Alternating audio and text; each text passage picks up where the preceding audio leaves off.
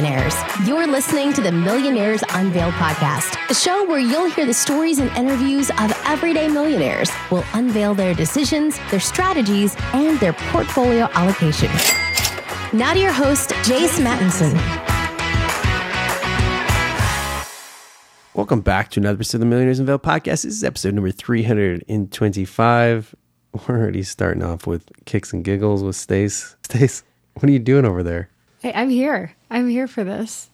I'm excited. Yeah, so this is a little bit of a follow up on uh, our episode earlier this week with Jim Sheils, who came on and spit quite a few bombs. I mean, he's got an incredible story. I know him a little bit more on a personal level, and uh, it's pretty it's pretty crazy uh, what he's been able to build. But I think the thing that initially drew me to him was not so much his business success was some of the family success that he's had too because it is very common for uh, people and we shouldn't say millionaires but just people in general whether what no matter what classification or however you define them for those especially with families to either get distracted with business or you know careers or what have you. And Jim is really, I think, honed in with a framework, uh, particularly around 18 summers,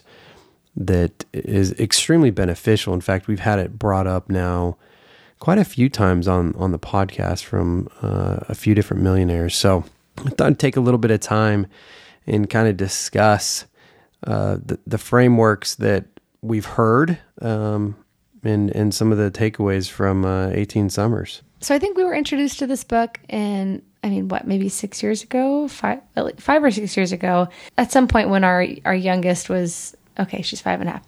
So probably about five years ago, we were introduced to the book, and and in the book, Jim talks about a few different aspects about building your relationships with your children individually. One of the one of the questions he poses right off the bat is when was the last time and this is a whole chapter called the question says, When was the last time you spent a whole day alone with your child with no electronic distractions while enjoying a fun activity and meaningful conversation? That's pretty interesting to think about, right?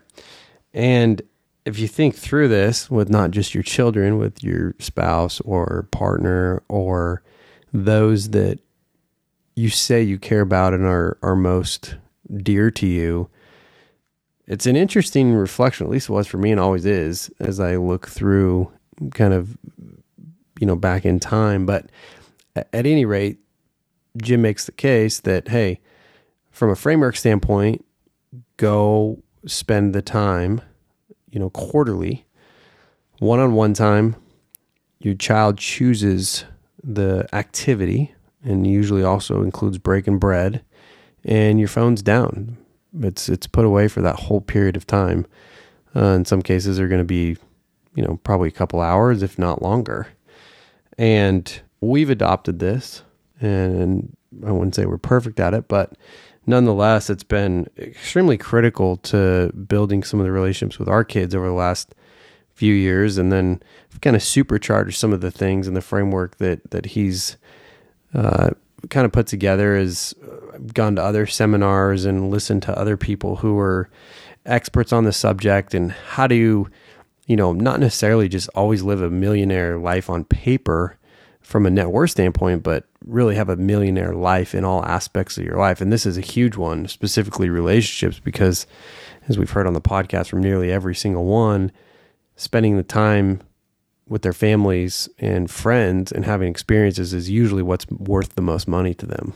Right. I think you've done a really good job of incorporating these. He calls them board meetings and the in the um, in the book. Uh, I don't always call them board meetings myself. I just say my one-on-one time, or or I say I, need to take you know so and so on their date, um, and I think uh, we have different challenges with it. I think you're actually really good at, at scheduling things out and having it having it already. It can sometimes be easier for you to get away with the kids because you always know that I'm, you know, largely available to take care of the kids. It's what I'm doing. But it's harder for me to schedule the one on one time for you to take our other two kids. um, so I have to make sure that I calendar with you properly. I'll, I'll I'll think I'm doing it one day and I realize he's out of town. a, a line from the book. Effective professionals know that calendar is their secret weapon because that which we schedule gets done. I know, but your schedule is not always on my calendar. But yes, no, absolutely. You have to have it on there because otherwise, I mean, I think I missed, I think I missed Q3 actually with Tess and CJ because we were out of town for part of it. Well, we were gone for for a, a good chunk of it. Um, but again, I just didn't have it on the calendar, and so I totally missed that. But I have I've I've done our older two for Q4, and our youngest just turned two today. I can't believe it. I swear we just had her yesterday. but uh, it's time for her to start ramping up. The book doesn't say anything about age, I don't think, uh, starting it, but no, no, not at all. I think for us, usually like around when they're two years old is when it kind of you know they have kind of their own little personality and they're obviously not calling the shots on what you go do but they are certainly at an age that um, spending one on one time is is impactful yeah so the, the main the, the first principle is scheduling the the second principle is repetition so you know makes the case that 90 days is, is one of the key principles to the board meeting strategy. Uh, a line in here says, by having a board meeting with each of your children every quarter, you begin to create a habit uh, through the simple power of repetition. It said, why 90 days? Performance experts use 90 day increments because it's proven interval that is short enough to keep attention focused, focused on an individual goal, individual goal, yet long enough to evaluate process. In this case, your goal is to build a relationship and grow your connection with your child. For that job, 90 days is a perfect amount of time to maintain focus on the task and evaluate progress from meeting to meeting. I'll say too, on the 90 days, I mean, I, I try to have some one on one time with each of the kids pretty much weekly and monthly and stuff, but it's not quite as scheduled and planned as the board meeting type stuff is. But I will say that it's a little easier quarterly to pick kind of bigger things like you, you know, whether you're going to take the kid bowling, you wouldn't take your kid bowling probably every week. Right. But, uh, you know, and I'm not going to take CJ or whatever, you know, to the trampoline park. But I, th- I think the 90 day, uh, you know, quarterly works and works well. Uh, principle th- three is anticipation. Anticipation, an event or anticipating an event is always half the fun. Think back to what it's like to be a child on Christmas, your birthday, or an annual family vacation. If you're like most kids, I know that you get excited about those events. Research says that a proven path to uh, creating happiness is to plan a vacation. Notice I didn't say taking the vacation, it's planning that's key. Planning the vacation contributes to happiness because anticipation is so pleasurable. And something that you don't know about as podcast listeners is that Jace is actually a travel agent. I mean, not really, but his alter ego is. I said if if whatever he's doing doesn't work out in the long run, he can open a killer travel agency because he is an incredible trip planner. It's it's really quite remarkable. Anyway, on that note, principle number four is reflection. Uh, the principle of reflection works in tandem with principle of anticipation. Just as it's powerful to have something to look forward to, it's powerful to have memories to look back on.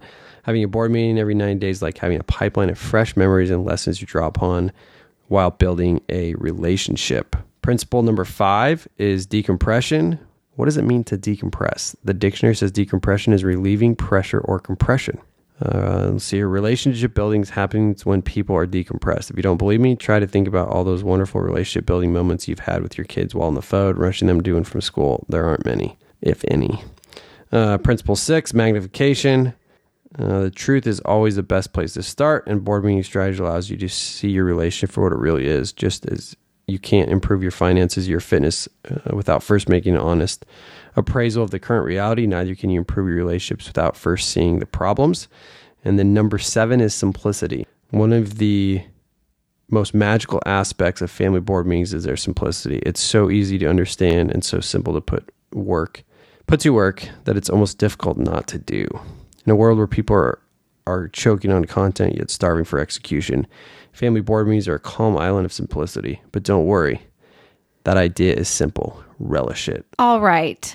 Next, we'll briefly go over the three steps to your board meetings and then we'll kind of dive into a little bit more of our experience. So, three steps. Step one, get one on one. So, spend the time one on one with each other. This there's no one else involved, no babies in tow Uh, no older kids in tow, no, you know, kid in the other room. This is something that you guys get away, just you two. Next is disconnect to reconnect, no electronics. So Jim really wants you off of your phones for any reason. I usually have my map up because I don't know where I'm going. Uh, but aside from that, the only reason that I ever uh, have my phone with me while we're on one of our dates is uh, is is to take a picture, which uh, will which we'll talk about next. Step three: choose fun activities with focused reflection. So it doesn't need to be anything. Uh, so every time that I do one of the board meetings with one of my kids, I always make sure that we take a picture. Uh, I, if you're anything like me, you don't remember everything that happens in your life, but if I have a picture, then I certainly remember what happened. And I always try to make sure I get one with my kid, and so that we can uh, remember the moment together. Uh, I'm I tend to be absent in most pictures of the family because I'm taking them.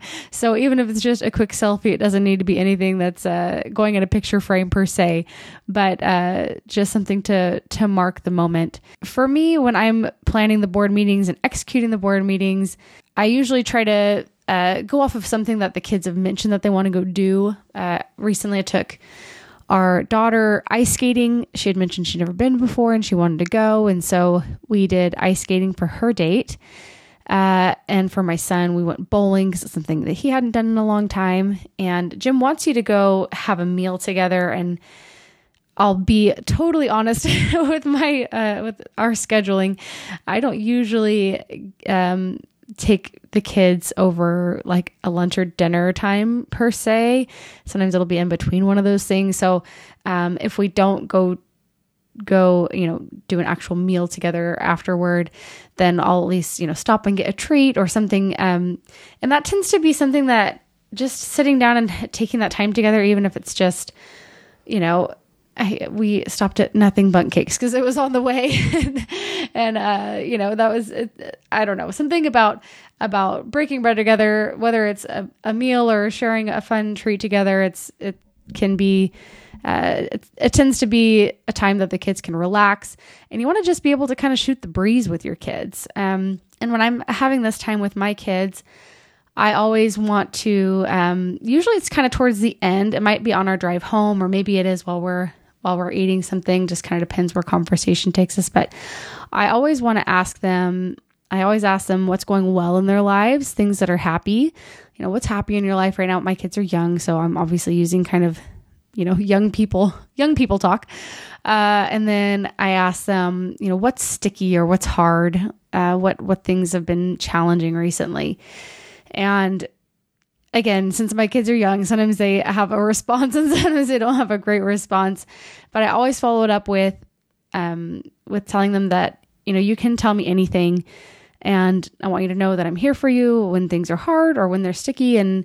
And even if, if, especially if I think that I've noticed something that's been hard for them recently, even if they don't bring it up, you know, we have three kids that are really close in age. I know having my attention is something that's hard for them. And so uh, I'll say something like CJ, I told him recently, said, I know being a brother can be hard sometimes, huh? And he was like, Yeah. And then we kind of talked about that a little bit and said, No, if, if being a brother is feeling hard, you can always talk to me about it or whatever it is that's that seems to be kind of a sticky point in your kids' lives. Just letting them know that you are a listening ear and that you're on their team. And then I always follow it up with uh, you know, and I want you to know how much I love you and I'm so happy to be your mom. And, you know, anyway, of course, however it works in your family, however you state it, say it or state it. But for me, it's just about uh, I want to have the fun, and then I also want to hopefully dive into what's going on in their lives, especially if there's been something behavioral or something that seems kind of broken in their relationship. And then follow it up with kind of the mending. You know, um, parenting is not always perfect and it is kind of messy sometimes.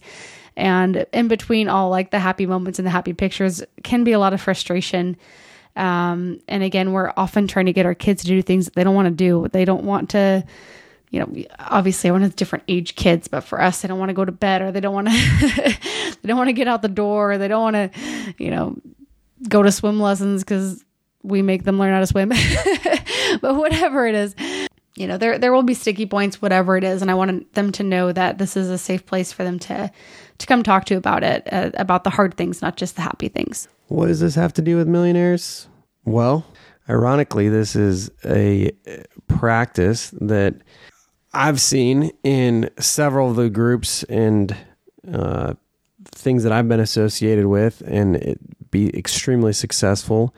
Jim is also presented across the country with various groups uh, that have, you know, dozens and dozens of millionaires as part of them. So, anyway, thought we'd bring the, a little bit more color to what it is. If you're interested, and go get the book, 18 Summers.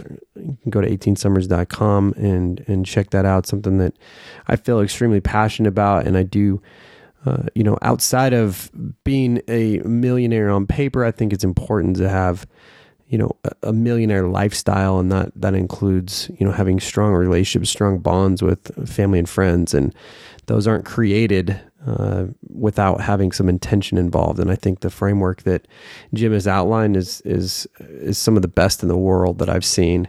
So appreciate him coming on and sharing a little bit of his journey and uh, to to becoming a millionaire, and then also. Uh, you know, giving us a little color on how 18 Summers came about and, and what it means. So, and with that, Jace and Stace signing off.